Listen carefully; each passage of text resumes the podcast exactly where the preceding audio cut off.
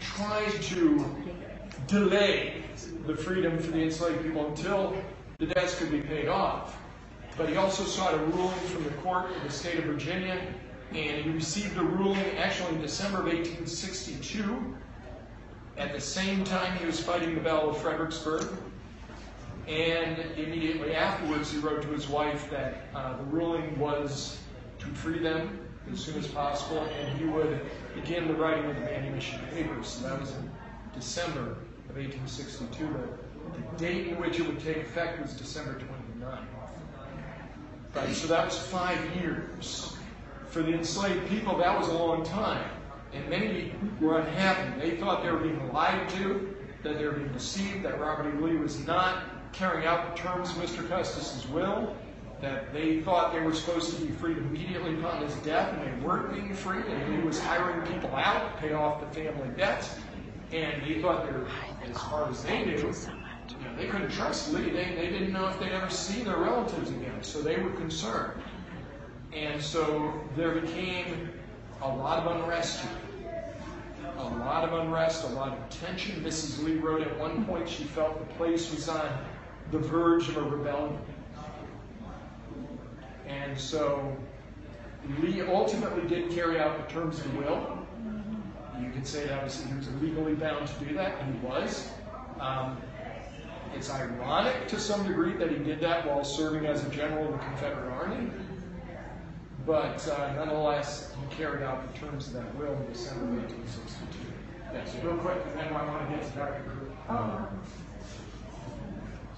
were any of the enslaved here on the plantation freed once this became occupied by the federal United States Unionists? Well, that's a good question. Were, were any of the enslaved people free here once the U.S. Army took over? Arguably, yes. In a sense, they all were. They all had the opportunity to immediately become free if they wanted. They could pack up whatever you know meager possessions they had and head north and, hope to be protected by the U.S. government. However, were they technically or legally free is a different matter. And then it becomes debatable because when you look at the history of how people became free, you realize that it was a very complex thing. The Emancipation Proclamation wasn't all that it is claimed to have been, for example. Did it actually free people? Or, well, yes, but for the term of the war. But did it actually free anyone? Because once the war was over, would they remain free? Virginia was a state in rebellion. Virginia was a state in rebellion. But once Virginia was returned to the Union and was under the U.S. Constitution once again completely, the U.S. Constitution made it a lot more complicated. Because without amending the Constitution, no slave could be freed by the U.S. government. That was the importance of the 13th Amendment of the Constitution. So the Emancipation Proclamation was a wartime measure. And if, it, if it, the 13th Amendment was not quickly passed by the House of Representatives and ultimately ratified, arguably almost you know, three and a half to four million people would have been returned to slavery as soon as the South was defeated. Because again, slavery was protected by the Constitution. Unless the Constitution was amended, no one was set free. But in this case, they could be freed by their master according to the terms of the state law of Virginia. And that's how this was executed. So there were nearly 200 people, 63 people here, but, uh, uh, but 196 people total, and the two plantations included, who were set free by the terms of will. How many was that? Eight- December 29, 1862. I'll be glad to speak with any of you more after Dr. Crew, but I do not want to step on his, uh, or intrude on his time anymore. So let me introduce you to Dr. Stitcher Crew. Thank you very much.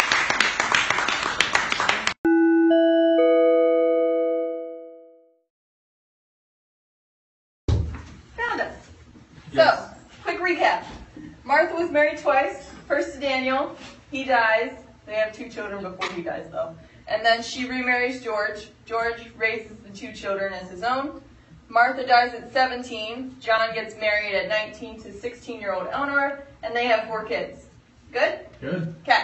So, they get married, have four kids, and then the Revolutionary War is happening. George Washington is the general for that, so he's off fighting in the war. And John here is an aide to George Washington during the war.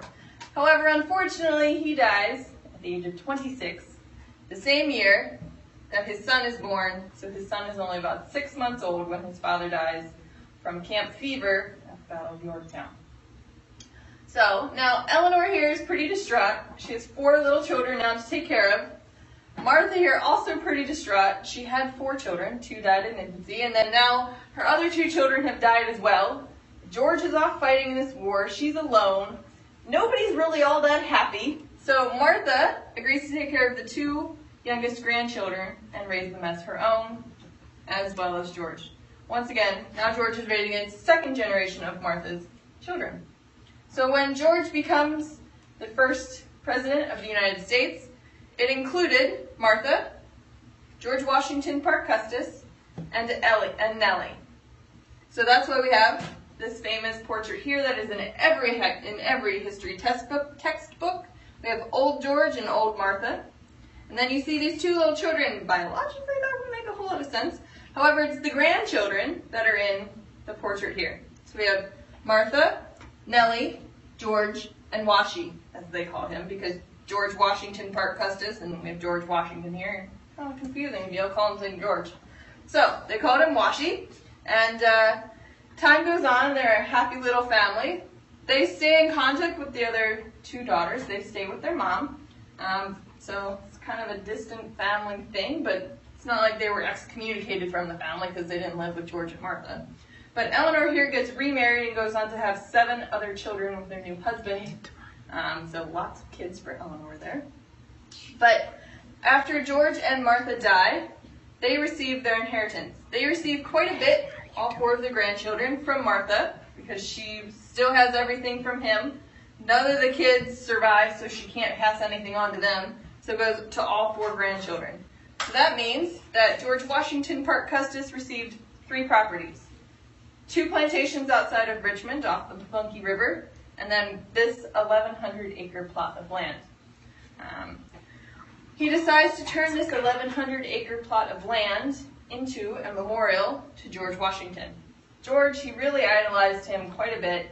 He moved to Mount Vernon when he was only about three. His dad dies when he was not even a year old, so the only father he knows is George. So he builds this memorial to him. Well, if you're going to have a memorial museum to somebody, you have to have things in it. George Washington's Mount Vernon does not go to Parke Custis because his name is Custis. Mount Vernon is a Washington property, so he will never be able to inherit it. Even though he grew up there, really loved it, he can't get it. So it goes to a nephew, and the nephew doesn't want a lot of the items in the house, so he auctions them off. And so George Washington Parke Custis sees this as a way to build what he liked to call his Washington Treasury, and uh, he did. He went into debt buying all of these things that he wanted for his Washington Treasury, his deathbed, curtains, silver, china, war tents, correspondence, literally anything and everything that George and Martha touched, he wanted it for his collection. So he has all of this stuff, and he's living on this 1,100 plot of land. There's no house here yet. So he lives in a little shack down by the Potomac River. And down there, down by the river, it's damp and moldy and animals are there and you just spent all of your inheritance buying all of this stuff and it's now being destroyed. So what does he do? He comes up to the top of the hill here and builds the part of the house where we are now sitting. He built it with these rough beams, basic brickwork. It was built by just the slaves that he brought with him. There was no architect That's why that door we walked down was a little short. Um, so, he builds the house here that we're now in from 1802. That's why that door we walked down was a little short. Um, so he builds the house here that we're now in from 1802 to 1818. He builds it in a couple of different sections. He builds the north wing and the south wing by 1804. Also by 1804, he has gotten married to his wife, and so the family lived in the north wing here. But that does not mean that the architecture of the house for the north wing stayed the same way the entire time the the family was living here. It's changed and remodeled a couple times, and we'll see that when we go upstairs. It's a little strange and odd. But he has the two wings. Family lives here, guests live in the south wing, and then you had the big open field in the middle. Well, unfortunately, he has all this stuff and a lot of land, but not a lot of money, so he used it all to build the two wings, and now doesn't have any left to build the rest of his house. So, over the next decade, he builds that big colonnaded center section, and by the time he finishes that center section, his daughter Mary is about 10. So finally, she gets to move out of the nursery that is in the north wing here and up to her bedroom upstairs. Time goes on, they're a happy little family, and in 1831, she marries her childhood sweetheart, Robert E. Lee. Robert E. Lee spent quite a bit of time here when he was growing up. Supposedly, Lee and Mary here planted trees on the plantation together and played games in the in the morning room. And uh, that's the Lee family spent quite a bit of time here because his father, Light Horse Harry Lee, made some bad investment decisions um, and left his family pretty poor.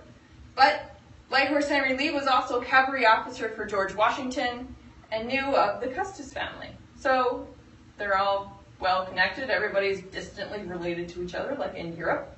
And so the Lee family was invited up here to spend quite a bit of time with the Custis family. So they fall in love. They get married in 1831. He goes to West Point, or actually gets goes to West Point before he marries her, but he goes to West Point, and the only thing that he brings to the marriage that he has is that West Point education and about three thousand dollars.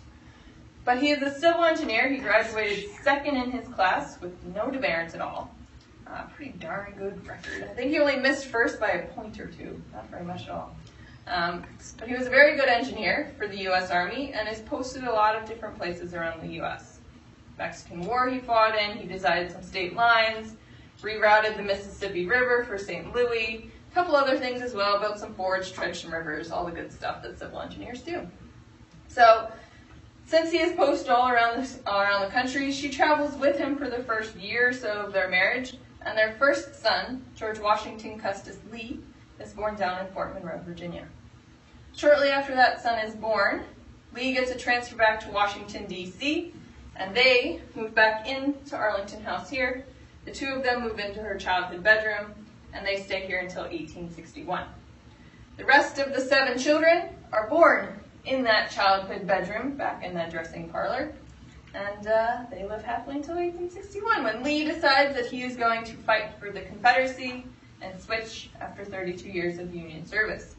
Since he does that, it means his family cannot stay, and so they have to leave. Mary helps pack up the house, and they move further down to Richmond different places all around Virginia, fighting for the Confederacy. Right after she leaves, about a week or so after she leaves, this becomes a Union Army base. It was called Fort Whipple. It was the main defensive position for Washington, D.C.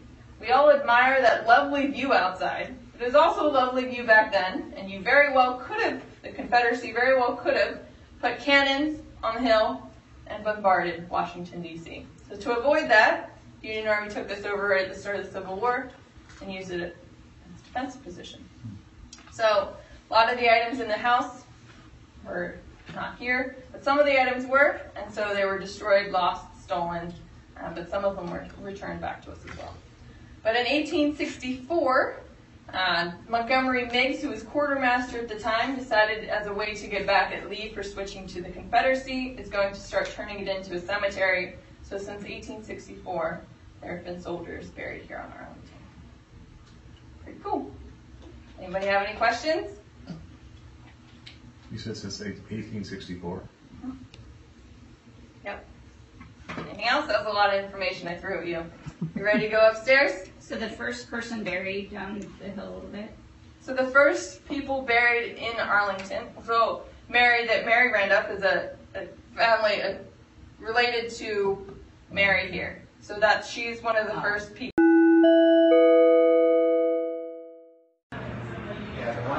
this shows how the split happened and tells the history behind it. Okay. How the Syphaxes that were slaves under George Washington Marcus's can all relate their ancestry back to Martha Washington. Okay. But uh, as far as their descendants outnumber the Lees 10 to 1 or so as of 2008 or so, we have their family tree in the last room on the way out. Interesting. Why? That's that's a lot of Syphaxes. Well, it's like there was a lot of history here that was beyond just the Lee family yeah. and the Civil War. Everyone likes to talk about the history books of Mary Anna Randolph Custis marrying Robert E. Lee and having their seven children here. But Right. there were over 150 people here. Wow. So the Syphaxes, uh, there were six families here, African American families. Two of them, the Syphaxes and the Grays, really made it into American history on their own accord, not Okay. having anything to do with the Lees. Okay. Uh, the Syphaxes, well, actually, the Grays, Selina Gray saved George Washington's treasury, all his furnishings during the Civil War, armed with only a set of keys and a broomstick Wow. and she remained behind when the Lee family left, out of a request from uh, Mary Anna Randolph Custis. So, yeah, if it wasn't for her, well, yeah, you'd be, uh, you wouldn't have your stuff at the Capitol building, Mount Vernon, or anything else. And that was because she told the supervising officer here for the Army of the Potomac that was stationed here, this was Yes. the majority of the Civil War forces at the time, at the start, that soldiers were coming in here using Martha Washington, Martha Washington's chinaware as target practice. They were stealing curtains from here that Oh were wow. part of the Washington family, and they're going in through the basement trying to steal items out, decorate their own homes, which of course this is wrong. So, Wow. the, the general who was in charge of the Army of the Potomac took all those items and ordered everyone to put it in the U.S. Patent Office and sealed it out. Well, they, they kept it there till the end of the war. So that was great. uh, Selina Gray's contr- contribution. Okay. Syphax is even that more, but I mean, you got why we have this information here. They were one of the first success stories after the uh, Civil War ended. Yes. But hopefully, I'm not going into too much detail on it. So, anyways, to explain this, George Washington Parke Custis had relations with Martha Washington, uh, a slave to that he had inherited from his mother, Martha Dandridge Custis Washington. Now, she gets pregnant first before his own wife. Okay. And so there's a little bit of complication there. Right. George Washington Parke Custis doesn't really want to acknowledge this, really. But, so what he does, oh, somebody hit the, our little sensor thing. Okay. But anyways, what happens is, is that uh, she gets, she is given birth around 1802, 1803 or so. And uh, George Washington, so she's born into slavery. Right. But George Washington Parke Custis sells her to a Quaker for one dollar. Quakers do not believe in slavery. So the Quaker spends the time and writes out her paperwork for her freedom, leaving George Washington Parke Custis out of the mess. Marina Carter then moves back to Arlington Estates on her own free accord, Yes. and uh, George Washington Parke Custis gives her 17 acres of land when she moves back and her own log cabin. And she gets to marry a slave, the man of the house, the butler, Charles Syphax. Okay. And that's the first marriage that happens underneath that archway in the family parlor in the back. And their descendants, besides outnumbering the Lees 10 to 1, they continue also to live here into the Civil War and after. They have their permanent homestead here. And uh, give you an idea of what some of their descendants did, Mm-hmm. this fellow right here, John Syphax, was one of the first uh, held first uh, pretty much government position. I'm not sure if he was a state rep or was part. Uh, he was a state rep. Yeah, he was a state representative for the state of Virginia. He was the first African American Wow. uh, after the Civil War. Okay. William Syphax. He held three elected positions. And what it shows over here was that William Syphax. And what it shows over here was that William Syphax was uh, served as the chief messenger of the Department of Interior. He was a delegate to the General Assembly. And he was a justice of the peace. He fought. He knew legal legal ruling. He fought to extend Freedman's Village, which was a slave refugee camp that was here, to educate slaves, get them back on their feet. Missionaries would come in and give them a, a job or something. That way they could, once they learned the trade, they could go out into the rest of the world. But it also provided shelter from the rest of the world from them. Okay. And so he fought for that. And John, when the, U- the U.S. government pays for this, so when eventually the U.S. government says, okay, we've let you stay here long enough, this is only meant to be a temporary solution, you got to leave now, you got 90 days to go. Uh, and this was about 20 years later. Some people that had actually been living here had homes and bought land here. John Syphax comes in and basically says, fights at the state level and says no. Uh, they should receive just compensation for the homes that they uh, bought and that they made. They might be in bad condition, but they should receive something so they're not completely out on the streets. So, through his efforts, the U.S. military comes in and uh, analyze, uh, basically surveys the land to figure out what was worthy, what the value of some of these homes that they're forcing people to leave from, and then uh, the families were given just they were giving uh, money according to what the condition of their home was in before they left. And they also thought that they were being let go during Christmas time, but the, in return, the state was saying, well, you have 90 days, we want you to leave when it gets warmer out. So that was also one of the other things that John fought for. Okay. But yeah, uh, Well, thank you. Thank you. So, um, is the colored lec- troops lecture? Where is that going to be? Uh, the African American, oh yeah, some of the first African American troops were trained here too. Oh, they were. Yes. Okay. So uh, we have We're having a program today over there, um, the. over the- two of the The, unknowns. ci- the Civil War unknowns at eleven o'clock. Yes. So I think they're setting up right The now. Civil War where? Unknowns. Unknowns. That's a big Oh, two- 2,100 okay. at At the the end of Unknown Soldiers, that one? Yes. Uh, Okay. Not Tomb of the Unknown Soldier, Tomb of the Unknowns. Tune of the Unknowns. Okay, so I have to It's- find it's out at where the that end of Rose is. Garden, 2,100 dead. Big 10 Down by here? 20 ball. Yeah. Okay. And they're going to have this, they're part of the African American Regiment for reenacting for Civil War. And they're Fantastic. going to be there too. Okay, you said at 11? Uh, She had said the time 11. 11 o'clock. Okay. Yeah, that gentleman, William Syphax, was the first one to start the African American school system in Washington, D.C. Which one was William? William, right here. Oh, okay. Fantastic. So John was the first representative in the state of Virginia that was African American. Uh-huh. William was started the African American school system, and I'm sure one or two of his uh, brothers and stuff were also teachers at that school. Well, thank you. Thank You're you so much. Okay.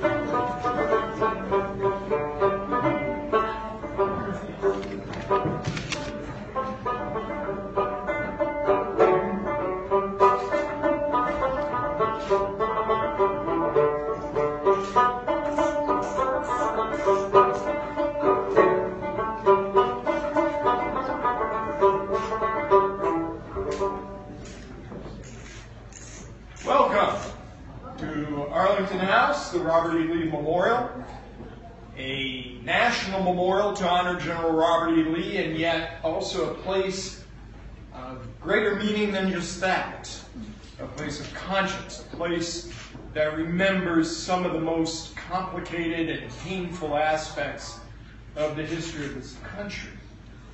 Not just the Civil War itself and the, the carnage that that brought to this nation, but the institution of slavery and its long history and its brutality to millions of Americans.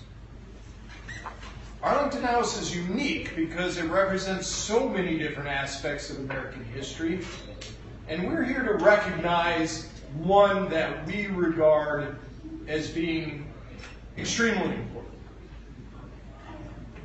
The wedding of Charles and Mariah Syphax, Mariah Carter and Charles Syphax. Mariah Carter is believed to have been the daughter of the man who owned this property, who had this house built, master. George Washington Parke Custis. You see him pictured up here to the right. He was also Martha Washington's grandson, and step grandson of George Washington. Was raised as the first presidential son in all of American history. He was very famous. When he built this house, he had it built to memorialize George Washington, to honor him, to be a place of great reverence for the founding father of this country. Well, George Washington Parke Custis, his daughter Mary, you see below him, married Robert E. Lee in this room under this archway on June 30th, 1831. But we believe 10 years earlier, his older daughter, Mariah Carter, married Charles here. Mariah Carter was an enslaved woman. And George Washington Parke Custis fathered her by an enslaved woman named Ariana Carter. She grew up here as a slave. We believe she worked in this house as a servant. And yet, the older half sister of the woman who would later inherit this property, who married Robert E. Lee. And what we have here is an extraordinarily important history for this country. Because in so many ways, Americans like to simplify our history. We like to think of our history as being very easy to understand. And yet, here we have in the story of Charles and Mariah, we have one of the most fascinatingly complex stories that you could come up with. George Washington Parke Custis, grandson of Martha Washington, had two daughters. One white and privileged and the heiress to his property. One black and enslaved. And in many ways, they grew up side by side here. Was this an acknowledgement of this paternal responsibility that George Washington Parke Custis would, would host her wedding ceremony in this parlor? We don't know. But the fact is, this family, the Syphax family, really is one of the founding families of this country. Of course, there are so many others, African American and European American, who can take place alongside the Syphaxes and the Washingtons and the Lees as founding families. But what we need to do, and what we aim to do here at Arlington, but the fact is, this family, the Syphax family, really is one of the founding families of this country. Of course, there are so many others, African American and European American, who can take place alongside the Syphaxes and the Washingtons and the Lees as founding families. But what we need to do, and what we aim to do here at Arlington House, is recognize those as equals. That there is no, in a sense, stratification of who is more important in the creation of this country and who should we define as the founding family of this country. Well, what we have here passing down through many generations, again, we have one white, privileged, and recognized by historians, the Lees, the Custises, Robert E. Lee and his family, and the other that has been hidden in the shadows, that has perhaps not been given the recognition it deserves. And yet, here we are. to recognize that. And that is the Syphax family. And so here we are to commemorate, but to celebrate the wedding and the marriage Mariah Carter and Charles Syphax. Peter Rosa is a volunteer here. He's going to portray the minister. We have Craig Syphax and Donna Kunkel will portray Charles and Mariah. Dean is going to speak a few words about the, the history of the, the details of this. And then we will conduct the ceremony. But I hope everyone will take with them a recognition and understanding of how this place has that kind of power. That is what the National Park Service is all about.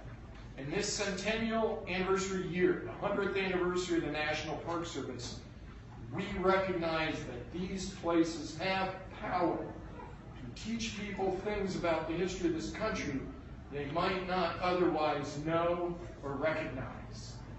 And here we pay homage and we pay respect to this history. Dean?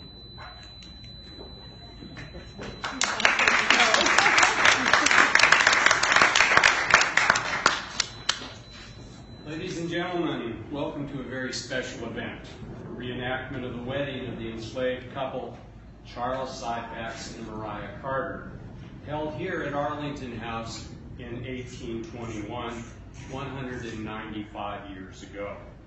The reenactors today are all descendants of the enslaved couple and are wearing formal clothes inspired by our knowledge of period dress.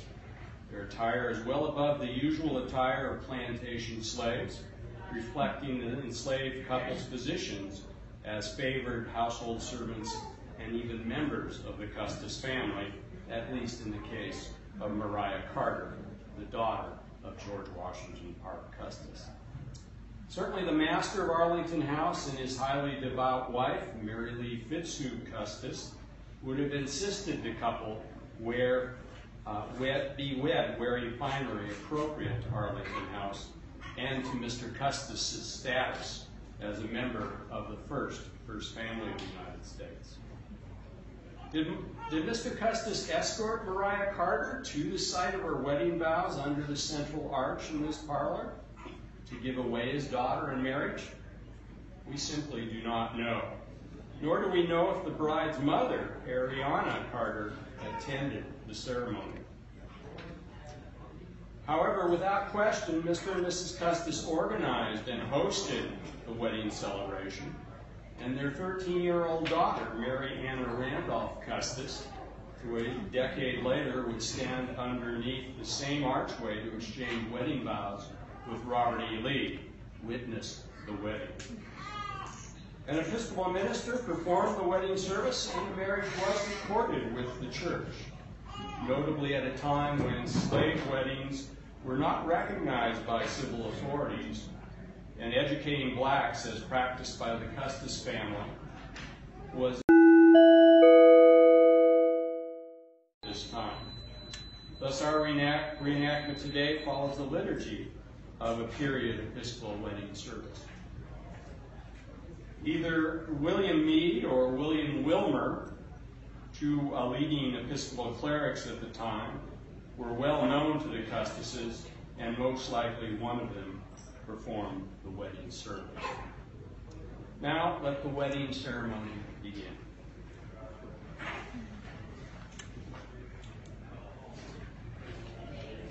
Let us worship God.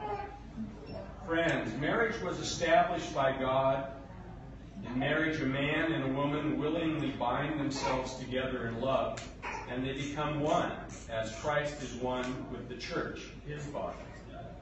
Let marriage be held in honor among all people.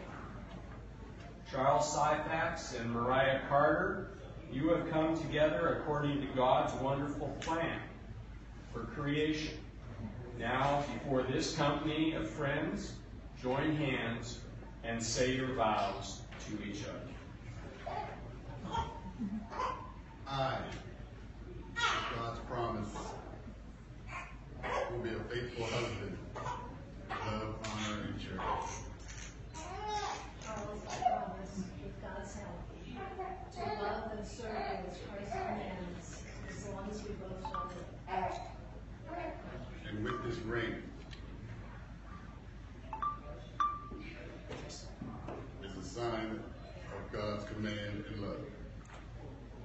I give you this ring as a sign of my promise of love and affection. The Apostle Paul in 1 Corinthians chapter 13 reminds us that love is slow to lose patience. Love looks for a way of being constructive. Love is not possessive. It is neither anxious to impress, nor is it, nor does it cherish inflated ideas of its own importance. Love has good manners and does not pursue selfish advantage. Love is not overly sensitive or touchy. Love does not keep account of evil or gloat over the wickedness of other people. On the contrary, love is glad when truth prevails. Love knows no limit to its endurance, no end to its trust, no fading of its hope. Love can outlast anything. Love stands when all else has fallen. Now let us pray. Eternal God, without your grace, no earthly promise is true. Strengthen Charles and Mariah with the gift of your Spirit, so that they may fulfill the vows they have taken. Keep them faithful to each other and to you. Fill them with such love and joy that they may build a home where no one is a stranger. And guide them by your word to serve you all the days of their lives through Jesus Christ our Lord, to whom be the honor and glory forever and ever. Amen. Let us pray the Lord's Prayer together. Our Father, who art in heaven, hallowed be thy name. Thy kingdom come, thy will be done, on earth as it is in heaven. Give us this day our daily bread, and forgive our debts as we forgive our debtors and lead us not into temptation, but deliver us from evil. For thine is the kingdom, and the power, and the glory, forever. Amen. Charles and Mariah, you are now husband and wife, according to the witness of the Holy Universal Church of Christ. Become one, fulfill your promises, love and serve the Lord. God has united you, let no one come between you. Glory be to God who can keep you from falling and bring you safe to his glorious presence, innocent and happy. To God, the only God who saves us through Jesus Christ our Lord, be the glory, majesty, authority, and power which he had before time began, now and forever. Amen. The grace of the Lord Jesus Christ, the love of God, and the fellowship of the Holy Spirit be with you all. Amen. Ladies and gentlemen, I give you the newlyweds, Charles and Mariah Syphax.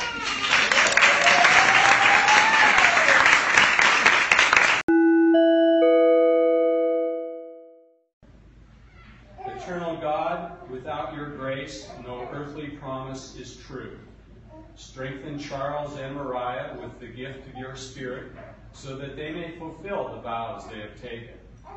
Keep them faithful to each other and to you. Fill them with such love and joy that they may build a home where no one is a stranger. And guide them by your word to serve you all the days of their lives. Through Jesus Christ our Lord, to whom be the honor and glory forever and ever. Amen. Let us pray the Lord's Prayer together. Our Father, who art in heaven, hallowed be thy name. Thy kingdom come, thy will be done, on earth as it is in heaven.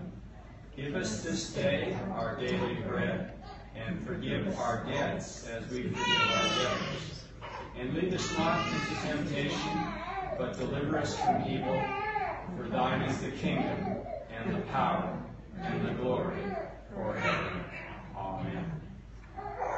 Charles and Mariah, you are now husband and wife, according to the witness of the Holy Universal Church of Christ.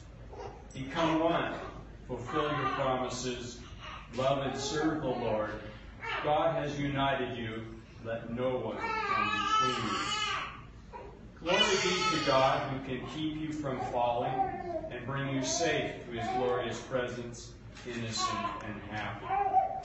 To God, the only God who saves us through Jesus Christ our Lord, be the glory, majesty, authority, and power which he had before time began, now and forever. Amen. The grace of the Lord Jesus Christ, the love of God, and the fellowship of the Holy Spirit be with you all. Amen. Ladies and gentlemen, I give you the newlyweds, Charles and Mariah Syphax.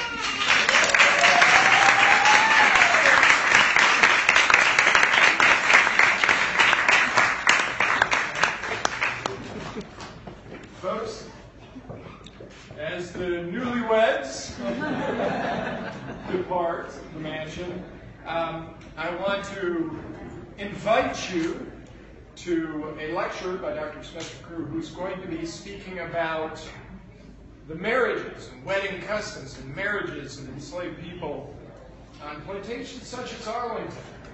Um, what would the Syphaxes have experienced, or others on this plantation and others in this area?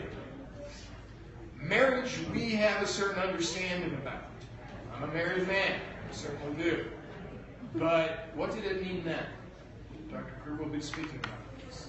And if you're interested in hearing uh, his lecture, please remain seated. And he'll be speaking here in just a couple minutes. Otherwise, uh, please enjoy the rest of your day and your visit here at Arlington. Make sure you take a tour of the mansion and visit the historic slave quarters. And thank you very much for participating in this event, which we consider so important to the history of this house. Good afternoon.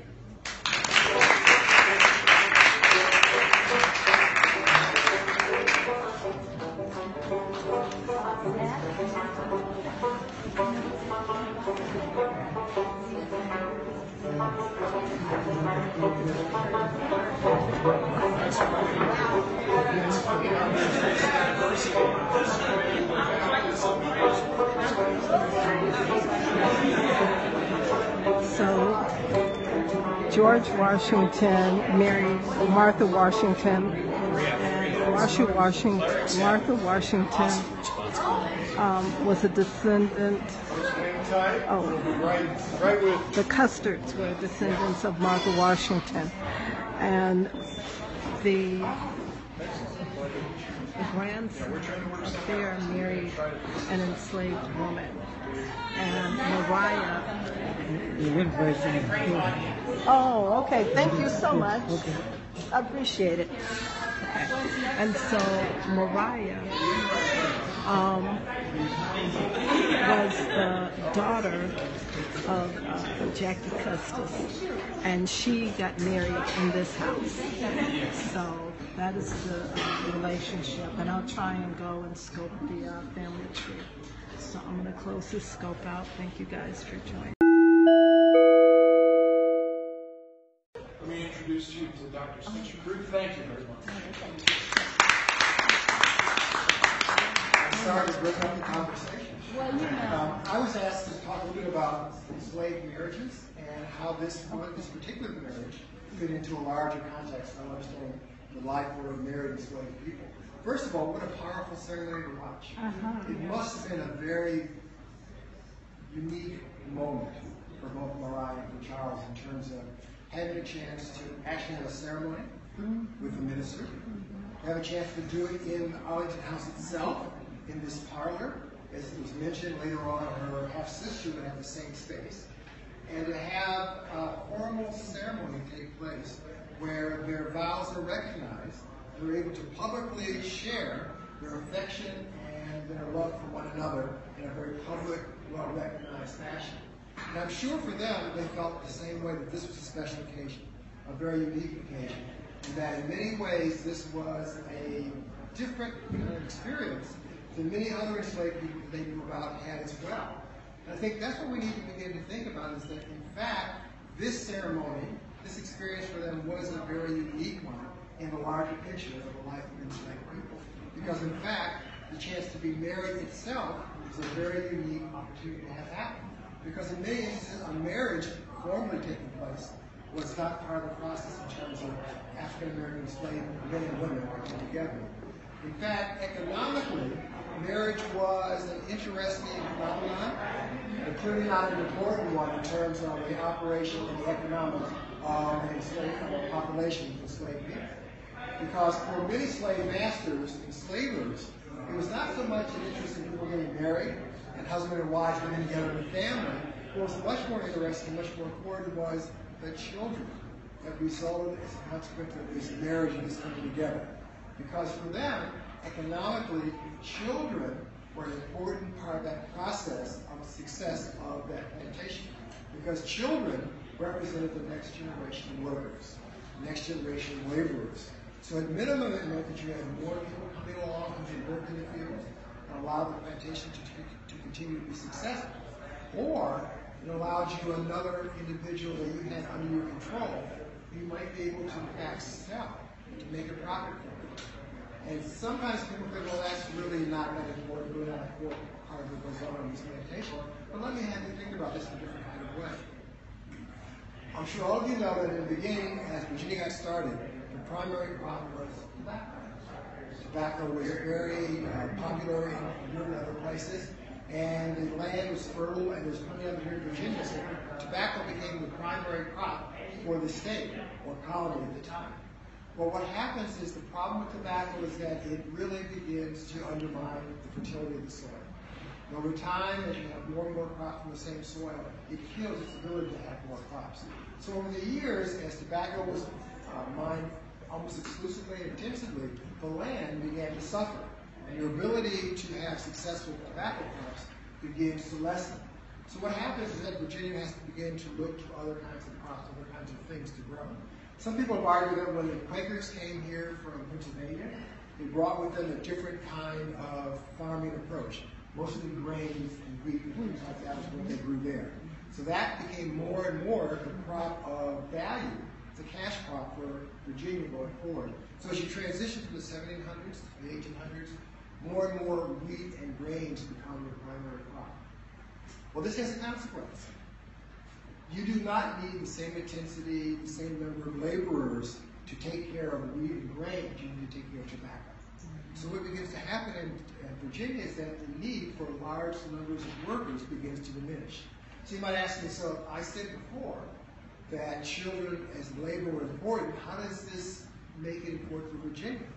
Well, for two, for uh, uh, one key reason is that while Virginia didn't need new labor, there was this other crop that came into importance with the creation of the cotton gin, cotton. And cotton becomes the cash crop, not for Virginia, but for other states in the deeper south, Alabama, Mississippi, and sugar cane, Louisiana, is also an important. They cannot get enough labor. They need it as much as possible. In fact, you have sons of Virginians who move out that way to make their fortune because trying to survive here is more and more difficult. So that uh, the demand for labor there combined becomes a, net slave exporting state. That those uh, labor that did need was sold for profit here, and then resold in the deep south for greater profit. So there is an incentive here in Virginia to continue to have a burgeoning labor force as a way of continuing to make a profit, especially as tobacco becomes less profitable. And wheat and other grains also have fluctuating value in terms of the worldwide market. So that labor, in terms of children, becomes a very important part of this. So for many slaveholders, the idea of a marriage was an interesting concept, really not one of importance. What was more important was to get women and men together and children to issue from that union. And so they approached it in a different kind of way. Many slaveholders felt that marriage wasn't even important.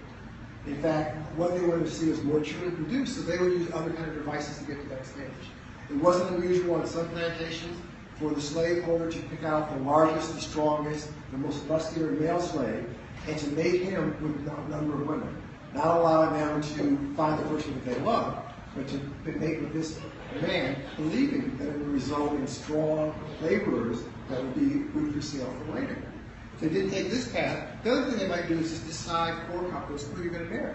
They might say, well, you look very likely, you look strong, you look like you'd be a good producer, you two marry. You don't love each other? Doesn't matter to me. What I need is children.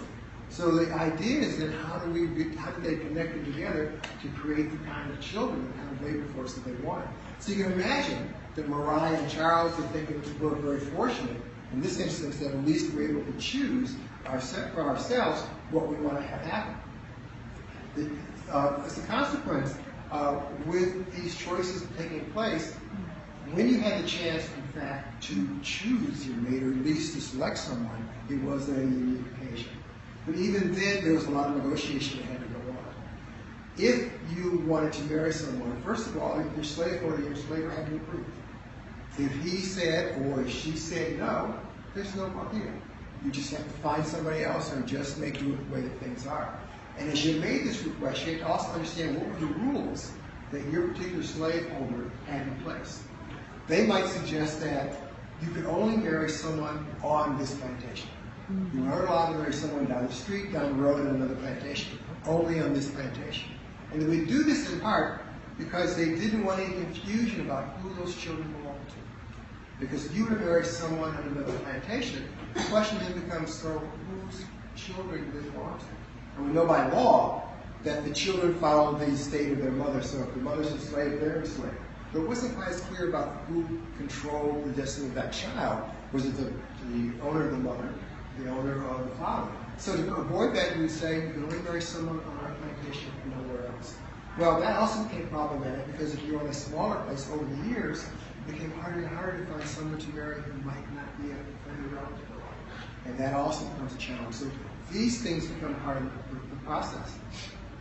The other problem that, that, that was facing in terms of thinking about this was not only um, would you have to marry someone on your own plantation, if you didn't and you found someone on the other plantation, you still had to get the two slave owners to come together and to negotiate how this is going to work. They might have to decide who the children belong to, or they might have to decide whether or not we're going to let this happen at all. Sometimes what they say is that what we're going to do is we're going to, I'm going to sell you to, to the other person, and that way we solve this problem. And therefore, there's no issue about who the children belong to. The other idea is that you allow the marriage to take place, and then they keep control of the individuals, but they allow one of the individuals to come and visit the other one at certain times during, during the week or during the year. You have to get a pass from the slave owner, and then you get allowed to travel uh, from one place to the other to stay with your family. The amount of time you can stay together varied uh, pretty widely. It could be, you could come maybe twice a week, sometimes And most often on the weekends. You might, you finish your work on Saturday afternoon, you might stay all over to Sunday night and have to return back to work. I've also read in some of the slave narratives where, in fact, the father was taken so far away he only had to see his family once a year. But it was still considered to be a marriage. Now, the enslaved had a name for these kind of marriages. They called them abroad marriages and traveling marriages because you weren't there all the time. You had to travel back and forth. But I think the feeling was that at least there was a marriage. At least there was someone you connected to. That had value. And people found it very important. So that these traveling marriages were important. But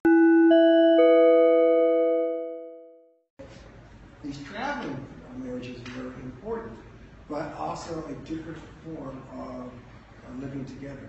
Again, you can imagine that Mariah and Charles were feeling very positive and very good about the fact that they were in the same plantation, they were married, they lived together, and they didn't have to have an abroad marriage, the kind of um, negotiated marriage that would take place. Now, the other thing that's unusual is to have a marriage ceremony itself. And very often there wasn't a marriage ceremony. That you come, you get permission and say, fine, go on. There was no formal ceremony. Now, if there was a formal ceremony, it certainly wasn't as ornate as this one. Very often it might only be officiated by a well-respected member of the enslaved would say a few words and allow you to uh, go off to get married. Or you might even have the slaveholder himself officiate over by saying a few words and then allowing you to consider yourselves married. Now, one of the traditions that we now continue to keep during this period, in a more formal ceremony, even less formal, is the idea of jumping the broom. You all have heard about that. And what we have learned is that this emerges out of African culture. And the broom represents sweeping aside the past, sweeping aside evil spirits. So the broom means a clean beginning, a new beginning for that group. The jumping the broom is an idea that whoever jumps highest is to be the boss the so next time you watch the wedding, see who jumps highest. the idea was that the male is a little bit stronger, jump a little higher, didn't always happen. I love I read one narrative where in fact it happened, the woman jumped higher and everyone laughed and had a good time. It turns out she was the boss. Maybe this works very well. But so these kind of ceremonies, it wasn't uh, usual to have a very elaborate one, but I think among the enslaved they found touches to use with it to make sure that in fact they had some impact on it and were able to sort of come together to allow these things to happen. So you have a wedding ceremony, and you have this connection taking place. Well, what follows then is interesting, because again, very likely you didn't have much of a celebration following. You'd be pronounced husband and wife, and then go off. But we're expecting, we expect you to be at work right early the next day, or work right early the next time that we come together. So that honeymoon as such is sort of fit in in a very tight, narrow period of time, and was a part and parcel of the long part of it. The other thing I think that um, was very challenging for them was understanding that as you came out of this marriage and you had a chance to come together, understand that marriage was very important to Islam. That that connection with a family member, have a family, have children, to have someone to share your life with was valued. And you can see this better after the Civil War. Many people who had been separated came back together, trying to find each other to reboot these marriages and bring them back together. So that even while the ceremony and the way it's perceived by the enslaved, enslavers was not as um, strong. For those who were involved in these marriages, there was a very important part of it.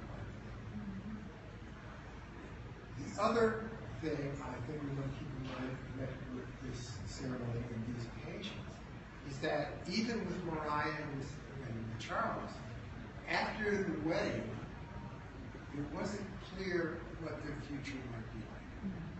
That the reality is that now you found someone to whom you feel very strongly, whom you want to share your life with, control of that life is not. And it might change at any minute in any circumstance. Because as much as you are perceived as human beings, you will also perceived as property. And as a consequence, as property, you were saleable. You could be sold and profits used for a variety of kinds of things. So that enslaved couples were not ever sure about how steadfast, how long that, that marriage, that, that, that coming together was going to last. Because any change might alter that connection. If the slaveholder on that plantation fell into deep debt, he might decide he needs to sell someone in order to cover that debt. Very often, it didn't matter if it was your child or your husband or your wife. If they needed the money, they would make that choice. And splitting up families was not at all unusual. In fact, it was the most common thing to happen for enslaved families, is to lose a member of the family one way or the other. Some of this, the most heartbreaking things I've read about um, enslaved families is listening to mothers with young children being separated from those children. And they talk about enslaved families. Is to lose a member of the family one way or the other. Some of this, the most heartbreaking things I've read about um, enslaved families is listening to mothers with young children being separated from those children. And they talk about the pleading that mothers would have to um, person to person, please bring my baby with me. And they'd say, no, I don't need that. And we're hearing the separation taking place. That is a very powerful concern that was part and parcel of the experience of those who were enslaved who got married, of Mariah and Charles. They were fortunate in the sense that uh, she was free, they were able to have a parcel of land. But for many, of that didn't always the case.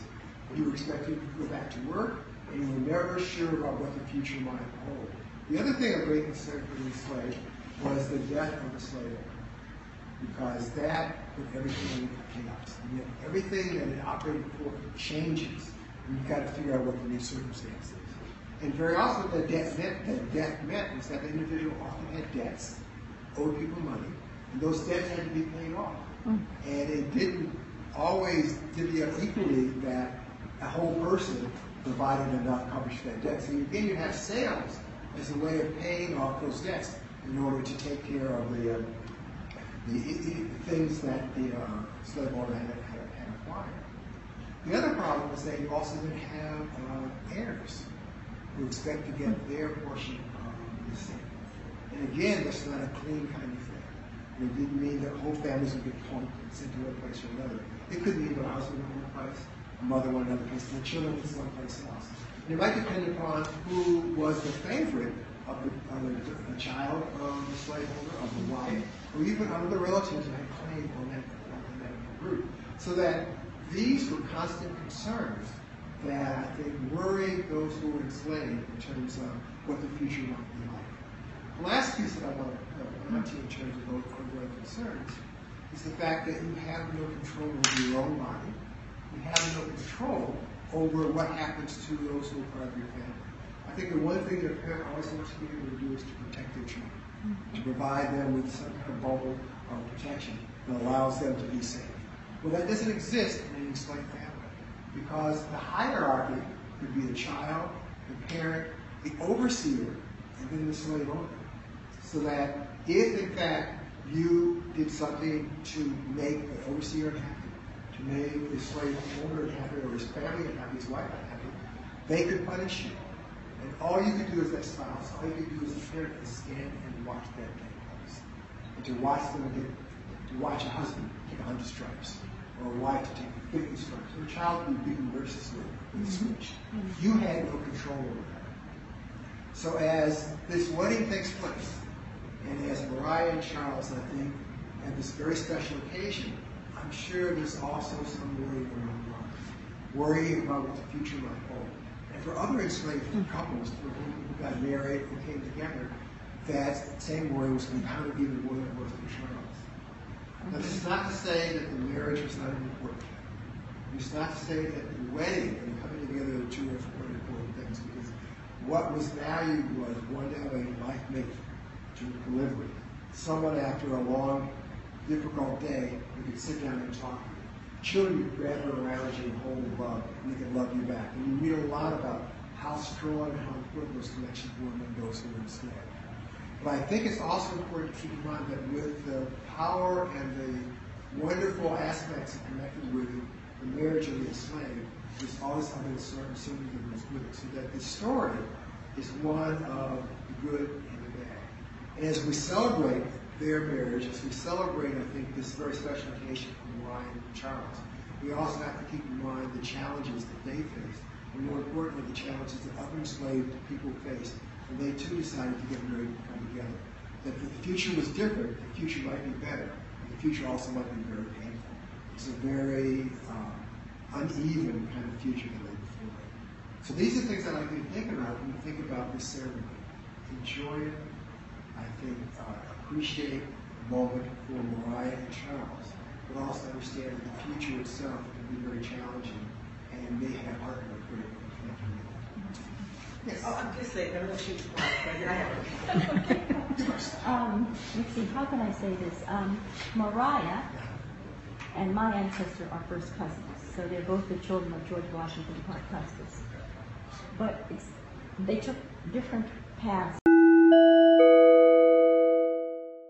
Can be very challenging and may have heartbreak for you. Yes. Oh, I'm just saying, I'm shoot but I have. Um, let's see, how can I say this? Um, Mariah and my ancestor are first cousins, so they're both the children of George Washington Parke Custis. But it's, they took different paths in terms of the, the wedding. Now, Mariah was married here. My ancestor Lucy was married at Christ Church because, um, and I found all this out. Even the church didn't seem to know, It didn't have this history, but I just I uncovered it by accident, you know. So it's interesting. I'm thinking that there were two minds there. Now, Lucy, through my ancestor Caroline, who was my grandmother to the seventh generation, they were all raised pretty much at Mount Vernon.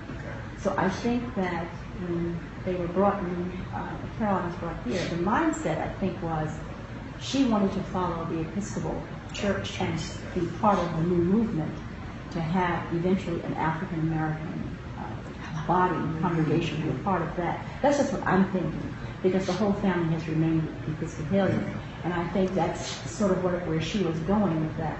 Um, but certainly, they, Lucy was married there. All the children were, you know, baptized there.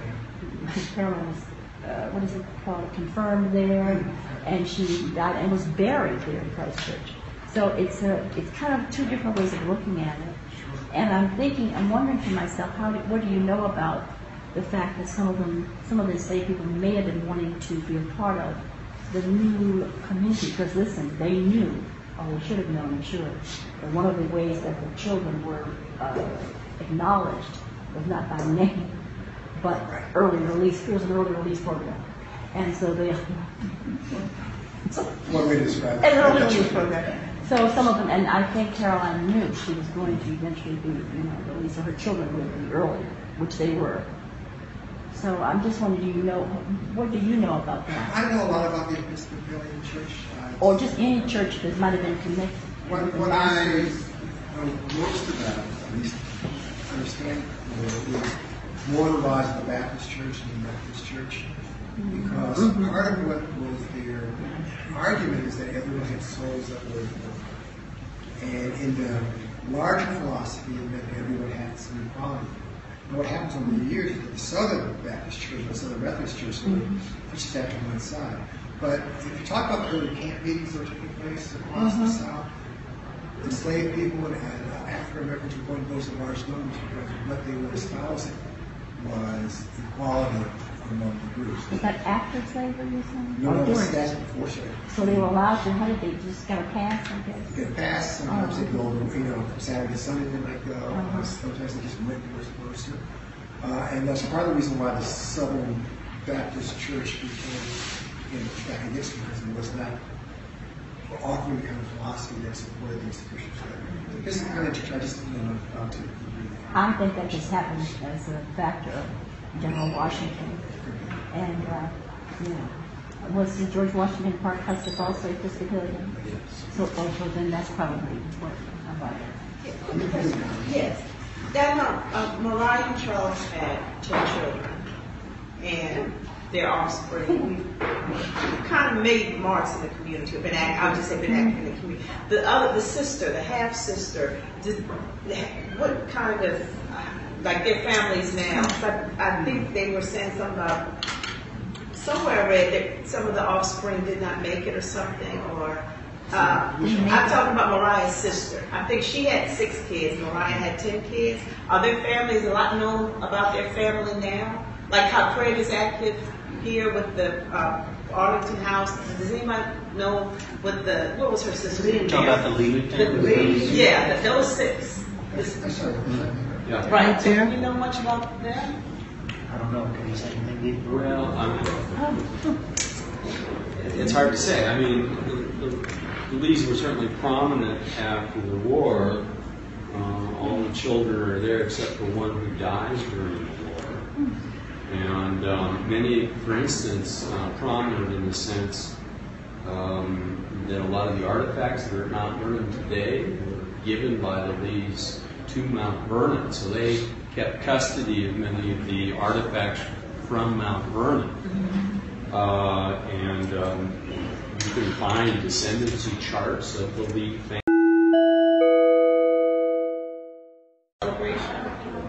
Uh, centennial celebration. I thought this was Park, Park Services Centennial Oh, uh, Celebration. no, not that I know of. Okay. I mean, the, the Arlington House is certainly in contact with some Lee family members.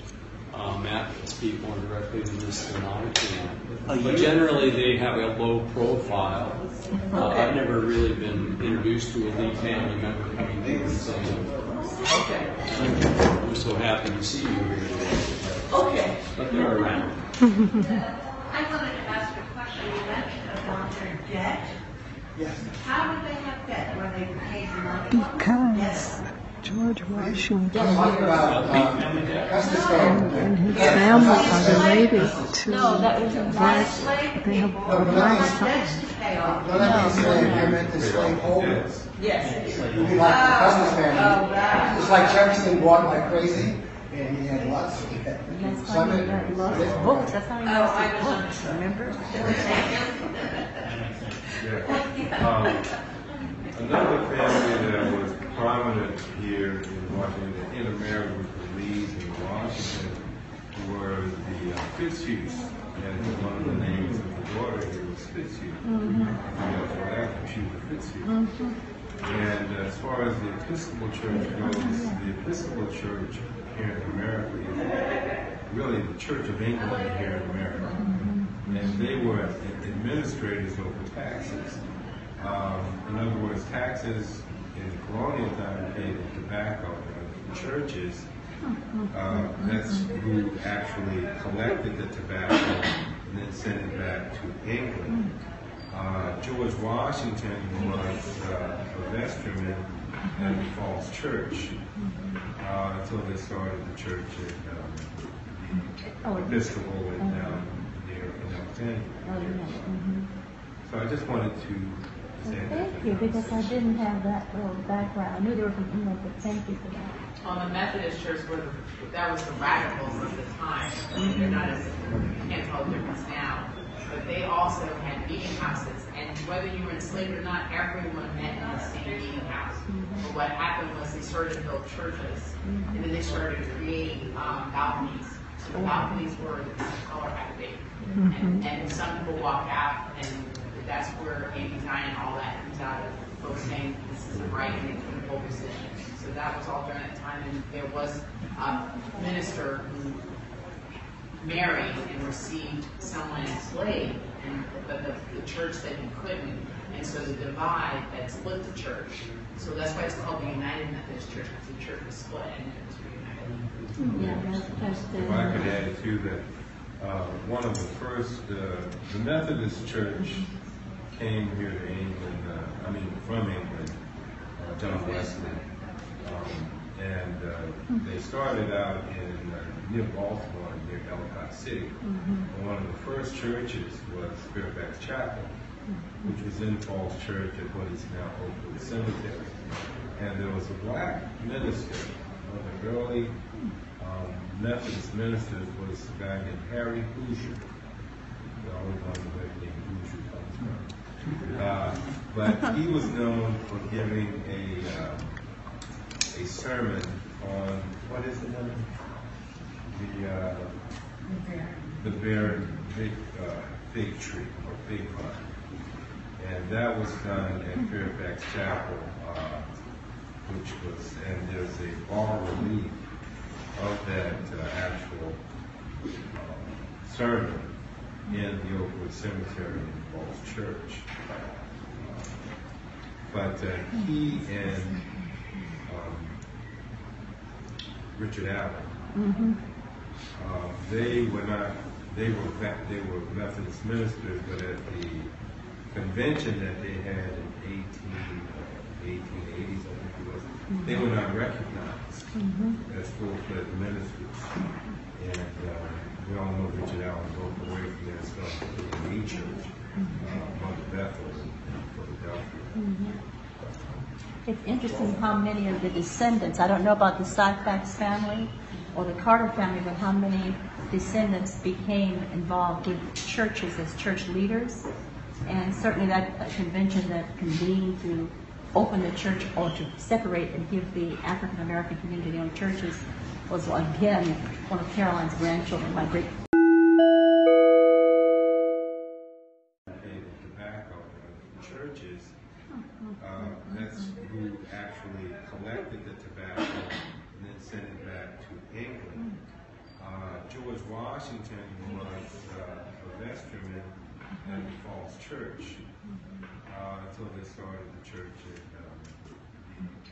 and there. Oh. Mm -hmm. So I just wanted to say Thank you, because I didn't have that little background. I knew there was an email, but thank you for that. Well, the Methodist Church were the, that was the radicals of the time. They're not as can't tell the difference now, but they also had meeting houses, and whether you were enslaved or not, everyone met in the same meeting house. Mm-hmm. But what happened was they started to build churches, and then they started to create um, balconies the balconies were color had to be. And, and some people walk out, and that's where anti-Zion, all that comes out of folks saying this isn't right, and they couldn't hold positions. So that was all during that time, and there was a minister who married and received someone enslaved, and, but the, the church said he couldn't, and so the divide that split the church. So that's why it's called the United Methodist Church, because the church was split and it was reunited. Yeah, that's, that's the. If I could add to that, uh, one of the first, uh, the Methodist Church came here to England, uh, I mean, from England, uh, John Wesley. Um, and, uh, they started out in, uh, near Baltimore, near Ellicott City. And one of the first churches was Fairfax Chapel, which was in Falls Church at what is now Oakwood Cemetery. And there was a black minister, one of the early Methodist ministers was a guy named Harry Hoosier. You always wonder the name Hoosier comes from. Uh, but he was known for giving a um, a sermon on what is the name?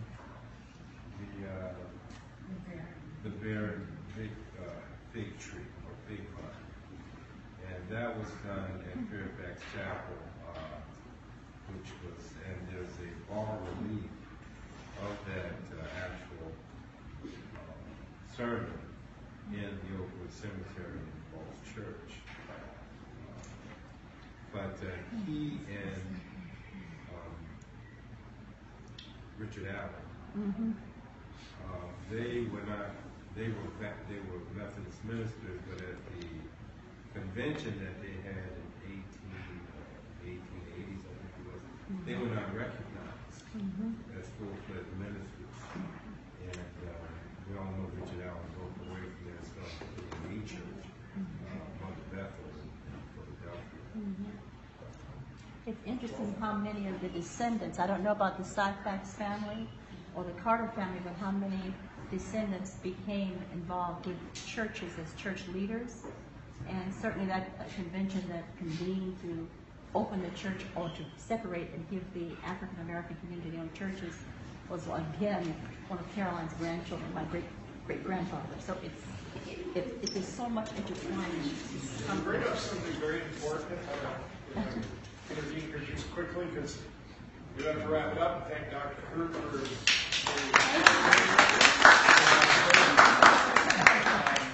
We, there's a lot more research to be done. There's a lot we don't know still.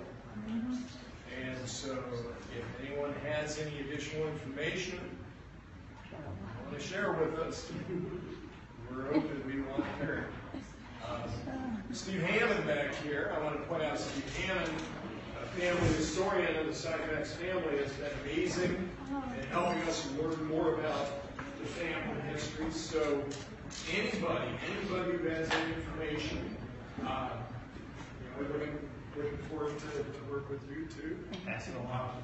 Yeah.